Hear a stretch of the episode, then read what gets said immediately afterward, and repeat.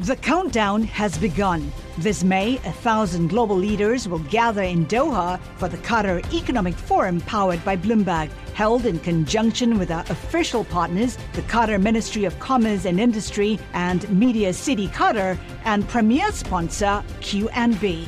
Join heads of state, influential ministers, and leading CEOs to make new connections and gain unique insights. Learn more at QatarEconomicForum.com. This is the Bloomberg Business of Sports show where we explore the big money issues in the world of sports. I'm Michael Barr. I'm Scarlet Fu. Coming up today, a look at the man building a soccer empire. He's gone from football fan or football fan, wherever you want to go, to one of the sport's biggest investors in just one year. And now he's looking to change the entire landscape of the sport. You know, I do think football's sort of broken by money. I don't say that in like a political way. It's just a reality. You've got leagues in different parts of the world where there are three strong teams, two strong teams, and there's everybody else. You've got long seasons where the result is known far in advance. Like which of the top three teams is going to win this year? You know, what fun is that? That is the voice of John Textor. Just a year ago, he was a mere fan of soccer or football. Now, he owns clubs from London to Rio, and he's looking for more. Bloomberg's David Hellier recently spoke to John Textor about his plans, and he joins us now for some insight on that conversation and where exactly this soccer empire may be headed. David, welcome to the Bloomberg Business of Sports show. Tell us a little bit about what his portfolio looks like. How many soccer clubs does he own? Um, well, John Textor, he's got four interests, four football teams uh, that he's involved in. He started off with a with an interesting team in South London, Crystal Palace. They've never won any major trophies, but they've got a kind of um, hipster image, Premier League. Uh, so they're in the big league.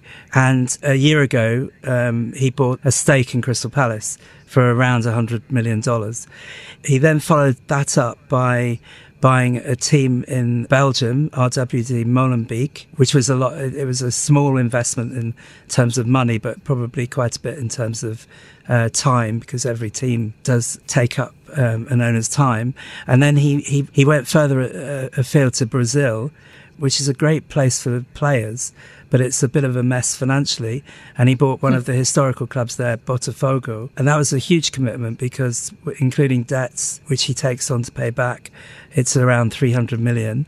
And then he surprised everybody, but particularly the French media, by taking over Olympique uh, Lyonnais. Uh, when everyone assumed it was going to be another buyer uh, was in the front running, but Textor won won the auction in the end. So he's got four. Um, I mean, really, really, you know, fast paced uh, acquisitions. What amazes me, this isn't like okay, I got a lifelong plan. He just started this 12 months ago, and he went from football fan to now being one of the sport's biggest investors. That little time frame amazes me. yeah, it's both amazing and potentially concerning because he doesn't appear to have anybody, you know, in, in his locker room uh, that can head the head the function of putting those teams together. So he's doing a, lot of this himself. He did have an executive um, who was heading up the Olympique Lyonnais deal, uh, Tom Glick, but he's now gone to Chelsea uh, football club. So he's lost him. Sometimes I'm thinking to myself, you know, how's he got the time to do all this? It's, it's incredible. But so it's, it's very quick. But on the other hand, I think his interest in football has been uh, several years old now. He, he, um, before all this, he, he ran a big academy in Florida which is a different scale. But he's always been very interested, not always, but yeah. for the last few years, he's been very interested in football and the development of players. Yeah, but American soccer and global football are two totally different things. What is the logic behind him amassing all these stakes in these different football clubs? I mean, what kind of synergies does he envision owning these different football clubs would create? Um, he's he's kind of in doing this. He's he's following a bit of a trend that um, there's a number of Florida-based financiers that I've written about um, for Bloomberg have been doing the same. And what, what they what they sort of argue is that uh, if you buy one football club um, in Europe, you are hostage to fortune. They could be relegated. Um, they could, you know, all their players might leave. It's a very volatile situation. So if you buy uh, three or four football clubs is what they argue. Uh, number one, you don't have so much volatility because if one is doing badly, another one might be doing well. The second thing is that um, you can trade players through through the group.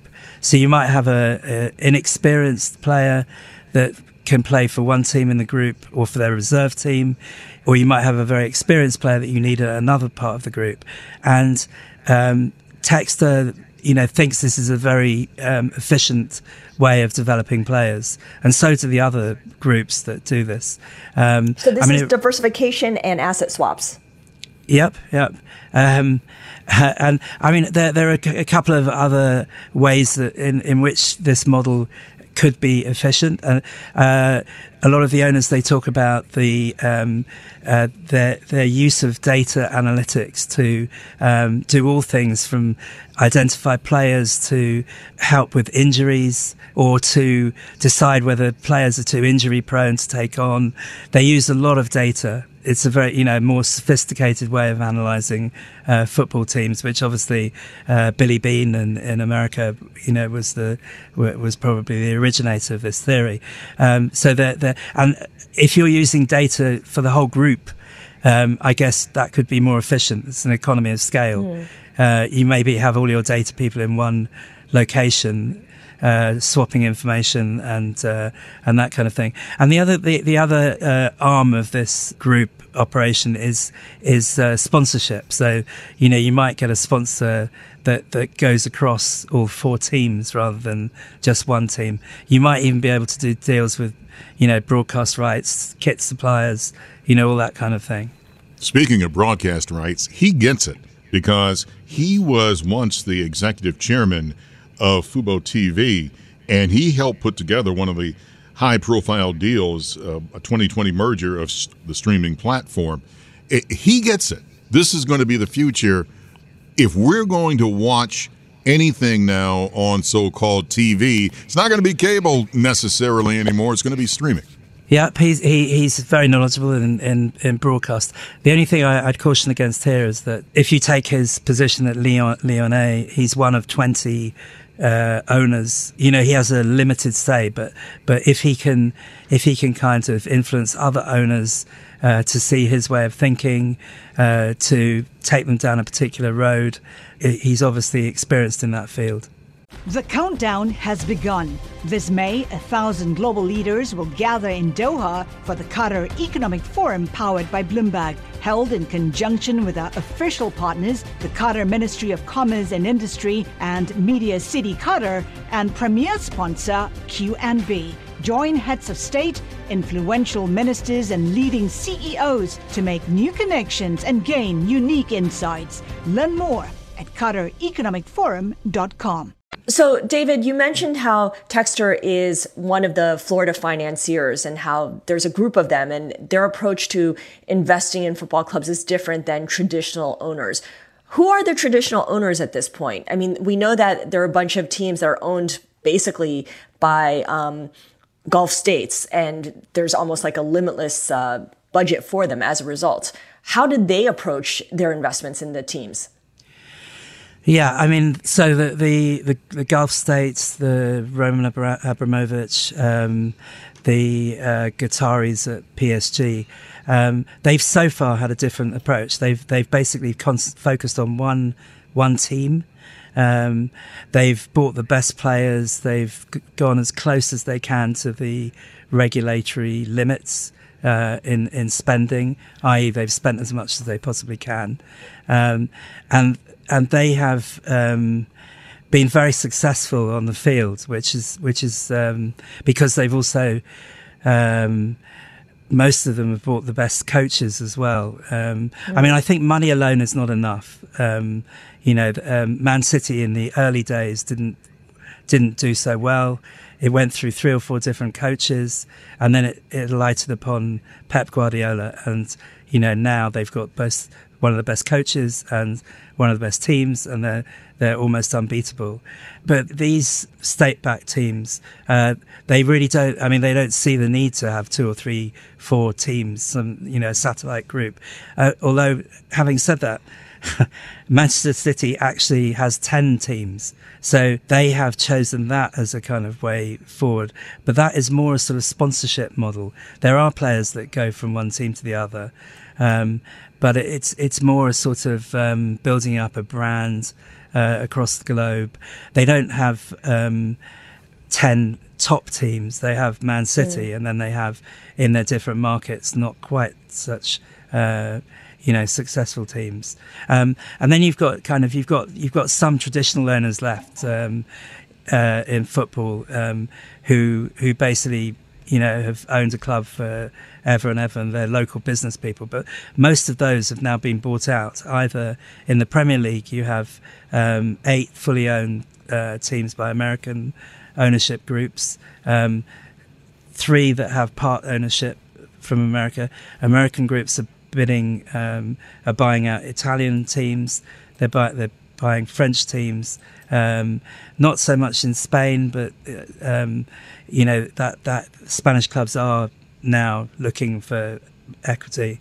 Uh, Americans are very interested. I mean, a few years ago it was Chinese groups, but they've retreated. He said something very interesting, and he has a good point. He said football is in the dark ages when it comes to fan engagement. The audience is more valuable than the team. It, can you expand more on that? Because he's got a very good point. Yeah, I mean, um, what Textor um, feels here is that you know he's got. I mean, at Botafogo, he's developing this um, face recognition system, which will enable fans to basically use their faces to get into the ground and then to buy refreshments and kit and merchandise and all, all sorts of other things. And um, he he he sees you know this fan base as being very valuable in a, in a sort of um, you, you know as being a, one that he can sell other goods to um, outside football. Um, and um, you know he's he's he's got them. They're very loyal. Uh, they like buying things from Botafogo because they think it might help the team in some way. Um, that's what he's trying to get them uh, to to buy into, um, and and I think he you know he thinks that using the the sort of new technology, um, he'll be able to do this uh, quite successfully. Um, you know, we we have to see. I mean, I I've, i must say over um, thirty or forty years, I've listened a lot to uh, various owners talking about um, you know, how we'll kind of um, make more from our audience, make more from our fan base, you know, and all that sort of thing. Um, and in the end, they, they make a little bit more, but then the player wages go up even higher. it's still not, you know, no one's come up with the, the magic uh, formula um, to make football profitable. Um, football remains, um, you know, a very volatile business um, because, you know, a lot of the commercial fortune um, varies on the success or otherwise on the pitch. David, thank you so much for joining us and sharing the insights from your conversation with John Textor. Fascinating how quickly he's gone from just being, you know, a regular football fan, soccer fan, to owning several big, big clubs. David Hellier joining us with that story. And Michael Barr, I think it's fascinating how once he decided that this was his strategy, he went all out. Yeah, I, I mean, he didn't stop, and, and, it's it amazes me. And, and I we brought this up earlier. Twelve months, twelve months. You go from fan to owning multiple football clubs. I, that's amazing to me. He also he also talked about as we were talking about about the face recognition, how literally with the FaceBank fan engagement system, you can join with your face pay for your hot dog with your face. Now they mm-hmm. use my face. I, we don't know what the heck we're going to get, but it, it, really is amazing to me the, the vision that he has from football fan to today.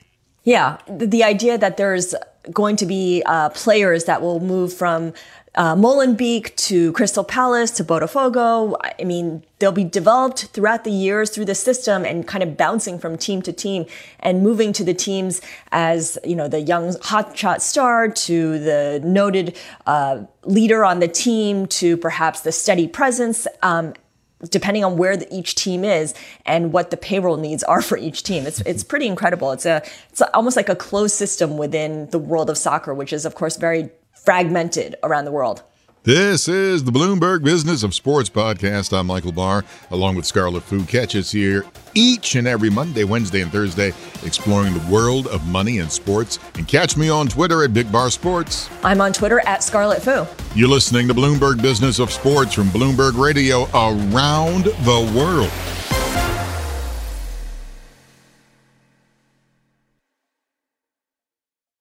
The countdown has begun. From May 14th to 16th, a thousand global leaders will gather in Doha for the Qatar Economic Forum powered by Bloomberg. Join heads of state, influential ministers, and leading CEOs to make new connections, gain unique insights, and uncover valuable opportunities in one of the world's most rapidly rising regions. Request your invite for this exclusive event at QatarEconomicForum.com.